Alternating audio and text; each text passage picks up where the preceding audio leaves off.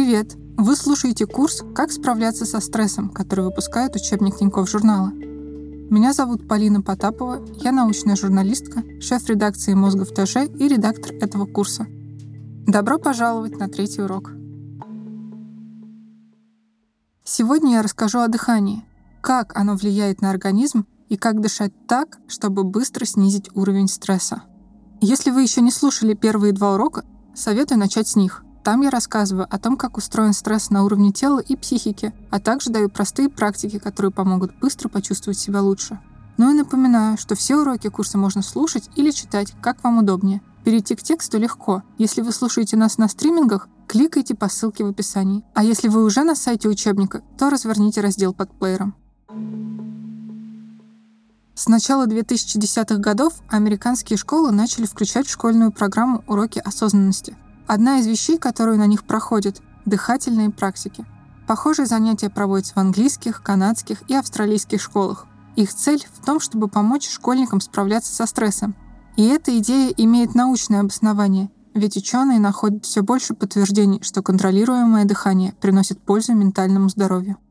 Smile, take a deep breath, and relax. Представьте, что вы счастливы и спокойны. Уголки рта немного приподнимаются, как будто вы слегка улыбаетесь. Уголки глаз, наоборот, чуть-чуть морщатся. Эмоции проявляются не только в выражении лица или позе. Дыхание тоже подчиняется эмоциям. В спокойном, радостном состоянии вы дышите медленно, размеренно и глубоко. В это время активна парасимпатическая нервная система, которая отвечает за расслабление. Но стоит вам испугаться, разозлиться, почувствовать себя бессильным, как включается симпатическая нервная система, и дыхание становится быстрым, поверхностным и прерывистым. Так происходит потому, что дыхание напрямую связано с работой мозга. В стволе головного мозга есть группа нейронов, которая диктует дыхательным мышцам, как сокращаться. Эту группу называют дыхательным центром. На него влияет в том числе область, находящаяся рядом – ретикулярная формация. Это сложное название я повторю еще несколько раз. Функция ретикулярной формации — поддерживать активность головного мозга. И то, как она работает, меняется в моменты стресса. Когда мы в стрессе, ретикулярная формация понимает, нужно срочно нас взбодрить. Для этого она передает в дыхательный центр частые сильные импульсы. Дыхательный центр становится активнее, и мы дышим часто и неглубоко. И наоборот, если угрозы выживанию больше нет, ретикулярная формация расслабляется — перестает подгонять дыхательный центр, а тот уже не торопит дыхательные мышцы. Теперь можно дышать глубоко и свободно. Получается, что состояние центральной нервной системы, стресс или спокойствие напрямую влияет на наше дыхание, но дыхание способно как создавать напряжение, так и напротив, расслаблять. Давайте в этом убедимся. Прикройте глаза и медленно вдохните через нос а потом также медленно выдохните через нос или через рот. Повторите три раза. Вдох, выдох, вдох, выдох. Все, включилась парасимпатическая нервная система. Как мы рассказывали в предыдущих уроках, именно она ответственна за расслабление. Если же вы наоборот хотите взбодриться, подышите пару минут часто и неглубоко, в верхней трети грудной клетки, и наблюдайте, как исчезает сонливость. Но важный дисклеймер. Не делайте так, если у вас эпилепсия или проблемы с сердечно-сосудистой системой. Частое дыхание может спровоцировать судорожный приступ или повысить давление. Кстати, исследования тоже неоднократно подтверждали, что размеренное дыхание расслабляет. Например, индийские ученые провели такой эксперимент – они предложили добровольцам выступить публично. Половина участников перед выступлением просто сидела в тихой комнате, а остальные в течение 15 минут делали дыхательные упражнения из йоги. Так называемое попеременное дыхание, когда человек медленно вдыхает через одну ноздрю, а потом медленно выдыхает через другую. Измерив уровень стресса участников по психологическим тестам, ученые обнаружили – что люди, которые выполняли технику из йоги, перед выступлением волновались гораздо меньше, чем те, кто просто отдохнул в тихой комнате. Изменение состояния фиксируют и на физиологическом уровне. После того, как человек выполняет дыхательное упражнение, его уровень гормона стресса кортизола снижается. Но есть и другие положительные эффекты от дыхания, которые обнаружили ученые. Дыхательные практики повышают стрессоустойчивость в целом. Рассмотрим, например, жизнь профессионального спортсмена. Это человек, который должен эффективно справляться с высоким уровнем стресса, и чисто физиологического, и психологического. Так вот, нередко спортивные врачи рекомендуют таким людям прибегать к дыхательным практикам, чтобы сохранить стрессоустойчивость. Но почему? Как это связано? Дело в том, что размеренное дыхание увеличивает вариабельность сердечного ритма – это показатель того, насколько неравномерно бьется сердце человека. Чем вариабельность больше, тем лучше работает сердце, и тем быстрее организм переключается с режима «бей или беги» на режим покоя. Иначе говоря, высокая вариабельность сердечного ритма – это то же самое, что и высокая стрессоустойчивость. Еще дыхание снижает хроническую тревожность. И вот пример. Исследователи из Милана обучили людей с тревожными и депрессивными расстройствами разным дыхательным техникам вместе с упражнениями из йоги. Учеба длилась две недели, и каждый день участники выполняли дыхательные упражнения по полчаса в день. К концу обучения тревожность участников значительно снизилась. Такое она оставалась и через два, и через шесть месяцев у тех участников, что продолжали регулярно делать упражнения. Это я намекаю, что регулярность это очень важно. Чем еще хороши дыхательные практики? Они улучшают настроение в целом. Это снова выяснили ученые, но уже из Стэнфорда. Они сравнили, как на настроение и физиологическое возбуждение влияют дыхательные упражнения и другая популярная антистресс-методика – медитация осознанности. Помните, мы делали такую медитацию в прошлом уроке? Так вот, ученые выяснили, что у контролируемого дыхания больше эффект на ментальное состояние. В других экспериментах дыхательные упражнения победили даже программу повышения эмоционального интеллекта, еще одну популярную антистресс-методику. Ну и, наконец, дыхание улучшает сон – Тайваньские ученые предложили людям с бессонницей делать дыхательные упражнения перед сном. За сном участников внимательно наблюдали с помощью полисомнографа и других аппаратов. Качество сна участников значительно улучшилось. Они реже просыпались ночью и быстрее засыпали, всего за 10 минут, хотя до эксперимента им требовалось на это полчаса. Теперь, когда я надеюсь убедила вас в пользе дыхательных практик, предлагаю перейти к инструкции. Как же дышать так, чтобы снизить уровень стресса? Во-первых, дышите медленно. Так же, как улыбка убеждает мозг, что все хорошо, так и спокойное дыхание помогает организму понять, что опасности нет. И люди, и животные медленно дышат, когда они расслаблены. Исследования подтверждают, что медленное дыхание помогает увеличить вариабельность сердечного ритма и изменить активность центральной нервной системы на характерную для состояния покоя. Чтобы замедлить дыхание, можно удлинить выдох, это прием, который лежит в основе многих дыхательных практик и помогает быстро расслабиться. Другой вариант — увеличить длительность вдохов. Еще можно попробовать сделать так называемый физиологический вдох. Вдохнуть два или три раза, после чего выдохнуть. Этот паттерн дыхания способствует активации парасимпатической нервной системы. Кстати, вы наверняка интуитивно сами делаете физиологические вдохи, когда переживаете стрессовые ситуации. Например, двойной вдох совершают дети, когда плачут.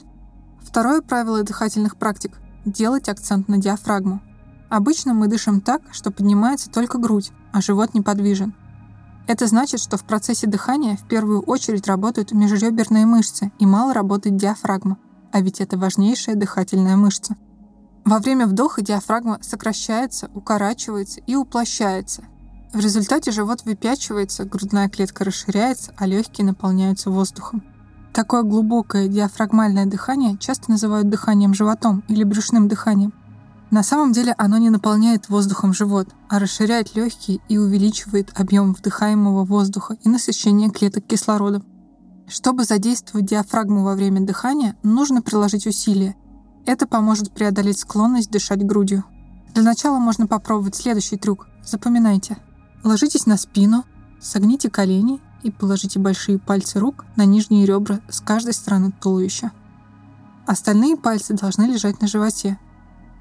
Пусть пальцы правой и левой руки почти соприкасаются друг с другом. Попробуйте глубоко вдохнуть. Если вы дышите правильно и диафрагма активна, то вы увидите, как поднимаются ребра и живот, а еще заметите, как кончики пальцев отдаляются друг от друга. Если же вы видите, как поднимается грудь, значит вы еще не дышите правильно. На первый взгляд кажется, что дышать задействуя диафрагму не так уж сложно, но это не так. Диафрагмальное дыхание — это привычка, а привычки возникают только когда человек множество раз повторяет одно и то же действие.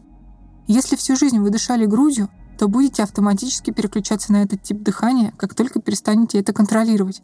Поэтому и важно тренировать навык диафрагмального дыхания, чтобы легко переходить на него, когда это нужно. Важно иметь в виду противопоказания. Техника диафрагмального дыхания не подходит тем, кто страдает от высокого давления. Если проблем с сердцем нет, наблюдайте за своим состоянием. Если кружится голова, лучше замедлить процесс дыхания. Третье правило дыхательных практик – дышать носом. Во время стресса мы дышим через рот. Так проще и быстрее получить кислород, который нужен для выживания. Четвертое правило – сфокусируйтесь на дыхании. Важно не просто углубить и замедлить дыхание, но и сосредоточиться на процессе. Как показало одно исследование немецких ученых, концентрация на дыхании снижает активность миндалевидного тела, той самой области мозга, которая в случае опасности бьет тревогу. Возможно, стоит даже считать вдохи. Это подтверждает один американский эксперимент. Ученые попросили добровольцев посчитать, сколько вдохов они сделали за двухминутный период. Людям пришлось обратить особенно пристальное внимание на свое дыхание. Пока они дышали и считали, ученые измеряли активность их мозга. Активность в областях, связанных с эмоциями, памятью и сознанием, оказалась более организованной, чем просто в состоянии покоя. А это значит, что может быть полезно даже просто считать вдохи. Возможно, этот эффект связан с тем, что мозг ленив и любит экономить энергию. И когда человек фокусируется на дыхании, когнитивных сил на тревогу у него уже не остается. Это все базовые правила любой дыхательной практики. А теперь я расскажу об одном конкретном упражнении на все случаи жизни. Самое исследованное дыхательное упражнение — это резонансное когерентное дыхание. Оно повышает вариабельность сердечного ритма сильнее, чем другие дыхательные упражнения, а также помогает снизить уровень стресса и улучшить настроение. Суть этого упражнения в том, что вдох равен выдоху. Человек дышит ровно, сглаженно, равномерно, из-за этого технику еще часто называют бесшовным дыханием. При выполнении упражнений важно не просто уравнять вдох и выдох, но и соблюдать определенную частоту дыхания. Дышать нужно медленнее, чем в обычной жизни. Обычно рекомендуют делать 6 вдохов и выдохов в течение 1 минуты. Это примерно 5 секунд на каждый вдох или выдох. Резонансное когерентное дыхание можно практиковать в любом комфортном положении. Просто выберите место, где вас никто не будет отвлекать. Давайте попробуем сделать упражнение вместе прямо сейчас. Если у вас нет возможности присоединиться, просто послушайте порядок действий и вернитесь к нему попозже. Во-первых, примите удобную позу. Закройте глаза. Сфокусируйтесь на своем дыхании. Обратите внимание на то, как воздух входит в ваши ноздри при вдохе и покидает при выдохе. Начните медленно вдыхать через нос и замедлять выдох после каждого вдоха. Сосредоточьтесь на глубине и равномерности своего дыхания. Посчитайте в уме до четырех, пока вдыхаете воздух. Затем задержите дыхание на несколько секунд. А теперь медленно и равномерно выдыхайте через рот в течение 5 секунд, стараясь полностью освободить легкие от воздуха. Вдох. Один. Два три, четыре. Задержка дыхания. Один, два, три, четыре. Выдох. Один, два, три, четыре. Во время дыхания сосредоточьте свое внимание на ощущении воздуха, проникающего через ноздри и заполняющие легкие а затем на ощущении, когда вы выдыхаете и сбрасываете напряжение. Повторите цикл несколько раз, вдыхая и выдыхая в том же ритме. Если надо, поставьте урок на паузу, только обязательно вернитесь. Оптимальная длительность упражнения 5-10 минут. По истечении этого времени постепенно возвращайтесь к обычному ритму дыхания и медленно откройте глаза. Постарайтесь выполнять эту практику регулярно. Легко сказать, Полина. Возможно, подумаете вы. А где взять время на эти практики посреди рабочего дня? И вообще, я уже делал эти практики, и они мне не помогают. А вот тут есть нюанс. Часто люди выполняют дыхательные упражнения только в момент острого стресса. Но это не уменьшит хроническую тревожность и не повысит стрессоустойчивость. Так что если вы попробовали техники, но настроение не улучшается, проверьте, как часто вы упражняетесь. Лучше всего делать дыхательные практики минимум раз в день. Например, можно выделить для этого время после завтрака, в обеденный перерыв или перед сном. Не обязательно этому посвящать много времени, регулярность гораздо важнее. Даже пяти минут размеренного дыхания в день на протяжении одного месяца достаточно, чтобы улучшить ментальное здоровье. Если же вы делаете дыхательные упражнения каждый день, но стресс не уменьшается или даже усиливается, стоит разобраться, что именно вызывает стресс. Например, это может быть выгорание. В таком случае полностью нивелировать негативные эффекты стресса с помощью дыхания не получится, потому что причины стресса останутся.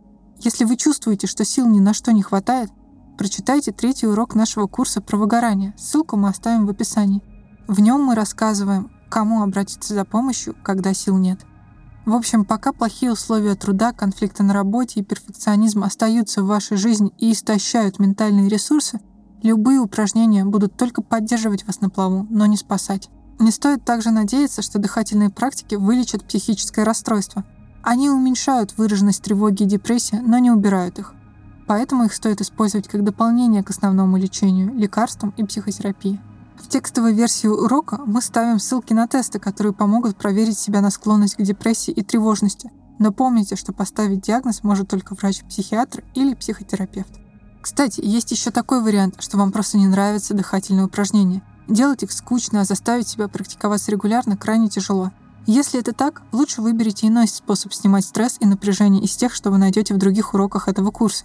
Или присмотритесь к занятиям вокалом. Де-факто это сложная дыхательная практика, которая тренирует диафрагму, учит правильно дышать и приносит много удовольствия.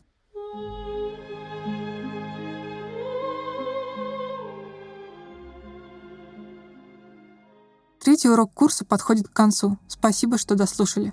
Рекомендую попробовать как минимум резонансное когерентное дыхание, а если вам интересно пойти дальше и поэкспериментировать с другими дыхательными практиками, например, освоить дыхание с сопротивлением или поочередное дыхание через каждую ноздрю, то и приходите к заданиям.